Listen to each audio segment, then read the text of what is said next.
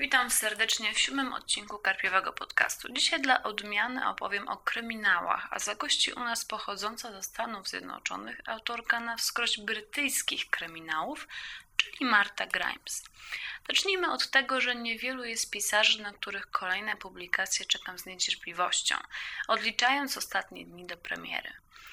Zazwyczaj dużo bardziej zależy mi na poznawaniu nowych pisarzy, a jednak Marta Grimes stała się chyba pierwszą autorką, której książki przypadły mi do gustu tak bardzo, że nie mogłam doczekać się kolejnych części. Co prawda nie skusiłam się jeszcze na zakup oryginalnych wydań jej powieści serii z dziurem, ale może i na to przyjdzie kiedyś czas. Marta Grimes jest dla mnie wyjątkowa nie tylko pod tym względem. Generalnie nie przepadam za seriami kryminałów czy thrillerów, w sporej ich części autorzy kopiują samych siebie i każdy kolejny tom to tylko odcinanie kuponów od poprzednich. Ja lubię być zaskakiwana, lubię zmieniać środowisko i samych bohaterów. Powiedzmy, że oglądanie seriali telewizyjnych trochę przyzwyczaiło mnie do tasiemców, ale chyba nie na tyle, bym nagle nałogowo zaczęła wracać do zaczętych niegdyś serii autorstwa np. Harlana Cobena czy Jeffrey'ego Divera. A jednak do Marty Grimes zawsze chętnie wracam. Choć nie można powiedzieć, by każda książka z jej serii z inspektorem Dziurem była unikalna. Wbrew swoim przyzwyczajeniom czerpię ogromną przyjemność z powrotu w znany mi już świat. Powiem, że zawsze czeka tam na mnie niezapomniana ciotka Agata i kilka innych, za każdym razem nowych postaci drugoplanowych, do których Grimes zawsze miała niezwykły talent. U niej nawet pojawiający się na kilka stron bohater potrafi być fenomenalnie obmyślony. To samo dotyczy zresztą książek o Emie Graham. Nadal z wielkim sentymentem wspominam choćby Uluba czy Ububa, albo popijającą drinki babcie. Przy okazji tworzenia tego odcinka postanowiłam wrócić do wszystkich moich recenzji książek Marty Grimes. Większość z nich nie została przeniesiona na nowy silnik Carpe Noctem, ale nadrobiłam te zaległości. Jeśli macie na to ochotę, możecie przeczytać je już wszystkie. O tym, że każda jest pozytywna, chyba nie muszę Wam mówić. W końcu nie bez powodu wybrałam ten temat na kolejny odcinek. Najciekawsze wydają mi się te pierwsze teksty poświęcone trzytomowej serii o małoletniej i domorosłej pani, a może raczej pannie detektyw Emmie Graham. Hotel Paradise, czyli pierwsza odsłona tego minicyklu, była pierwszą książką Marty Grimes, jaką przeczytałam i trafiła w moje ręce zupełnie przypadkiem. Wypatrzyłam ją w bibliotece i gdy zobaczyłam logo Carpe Noctem, a byłam wtedy jeszcze bardzo luźno związana z karpiami samych patronatów też raczej niewiele było, postanowiłam wypożyczyć ją w ciemno, nawet chyba bez czytania opisu z okładki. Musicie wiedzieć, że wtedy ciężko było znaleźć jakieś ciekawe nowości w naszej małomiasteczkowej bibliotece, więc nie byłam wybredna. I okazało się, że zaczęłam w ten sposób długoletnią i bardzo przyjemną przygodę z twórczością Marty Grimes, choć wtedy nie zdawałam sobie jeszcze sprawy, że mam do czynienia z autorką kryminałów, nazywaną drugą Agatą Christie. Dlaczego? Bo cykl o Emmie Graham ma bardzo niewiele wspólnego z klasycznymi kryminałami. Przede wszystkim Emma ma dopiero 12 lat, a cała opowieść o wiele więcej ma wspólnego z przygodowymi powieściami dla młodzieży niż pełnoprawnym kryminałem.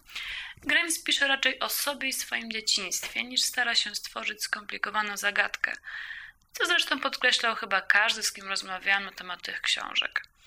Moim zdaniem to powieści idealne na leniwe wakacje, gdy chce się powrócić myślami do własnych szczenięcych lat, gdy dwa miesiące lata wydawały się pełną przygód wiecznością, a nie ledwie krótkim oddechem przed powrotem na studia czy do pracy.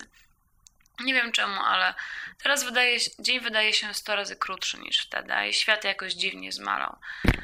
Kiedyś wyprawa do sąsiedniego miasteczka, które zresztą odbywa Emma, było czymś wartym szczególnych przygotowań i co najmniej miesięcznego wyczekiwania.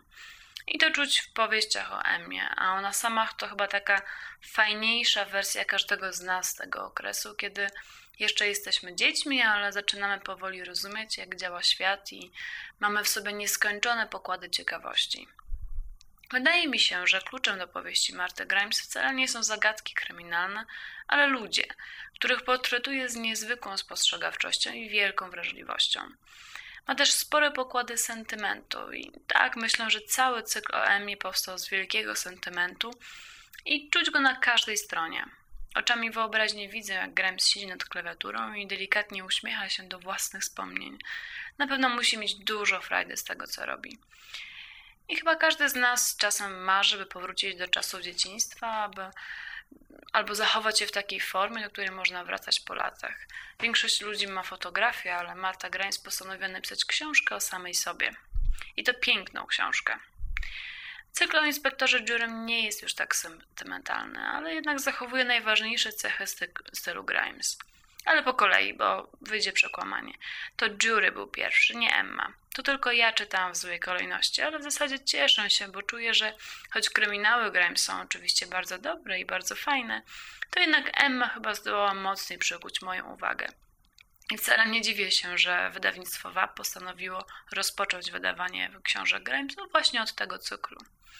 Jeśli jednak szukacie przede wszystkim dobrej zagadki kryminalnej, to lepiej sięgnijcie pod Huncwotem, czyli pierwszą część cyklu o Jurym. Pamiętam, że strasznie podobała mi się w tej powieści taka szczególna gładkość, jaką wszystko z siebie wynikało i nawet takie w zasadzie bardzo sztuczne spotkania, jak to, w którym Jury poznaje Marosa Planta, swojego przyszłego wspólnika w rozwiązywaniu zagadek, jakoś wydaje się bardzo naturalne i oczywiste. Przecież wiemy dokładnie, że to klasyczny kryminalny schemat znany już od Sherlocka Holmesa. Miło było też na chwilę odsapnąć i uciec od wszędobylskiej techniki, bez której żaden współczesny śledczy nie potrafiłby się obyć. Powieści Grimes to taki powrót do szkiełka i oka, klasycznej powieści detektywistycznej, w której bardziej liczy się intelekt niż sztuczne wspomaganie w postaci testów DNA, technologii informacyjnej czy skomplikowanych urządzeń, których metodę działania trzeba dodatkowo wyjaśniać. Jury do pomocy ma oczytanego i solidnie wykształconego Melrose'a oraz wiecznie zakatarzonego, ale pracowitego Wigginsa. Szkoda tylko, że ostatnia część mnie zachwyca. Nawet nie zrecenzowałam jej w końcu, bo jakoś bolało mnie serce na samą myśl, że mogłabym napisać coś złego na Martę Grimes. Myślę, że duża w tym zasługa tłumacza, który wydaje mi się, że pomylił się z powołaniem i zamiast tłumaczyć próbuje powieść na siłę upiększać. Nie mam książki przy sobie, żeby podrzucić Wam kilka przykładów, ale jak się zwraca uwagę na przykład, a ja zawsze zwracam uwagę na przykład, ciężko się w paru miejscach porządnie nie zirytować. No tak, nie byłabym sobą, gdybym nie powiedziała czegoś o tłumaczeniu. Mam nadzieję, że nikt się teraz nie zemści, szukając błędów w moich przekładach. To może już skończę i tylko dodam jeszcze, w razie gdyby słucha mnie ktoś z wabu, że skoro już zmieniacie co chwilę tłumaczy Grimes, to ja zawsze chętnie za możliwość przekładania jej książek dam jakiś rabacik. Do usłyszenia.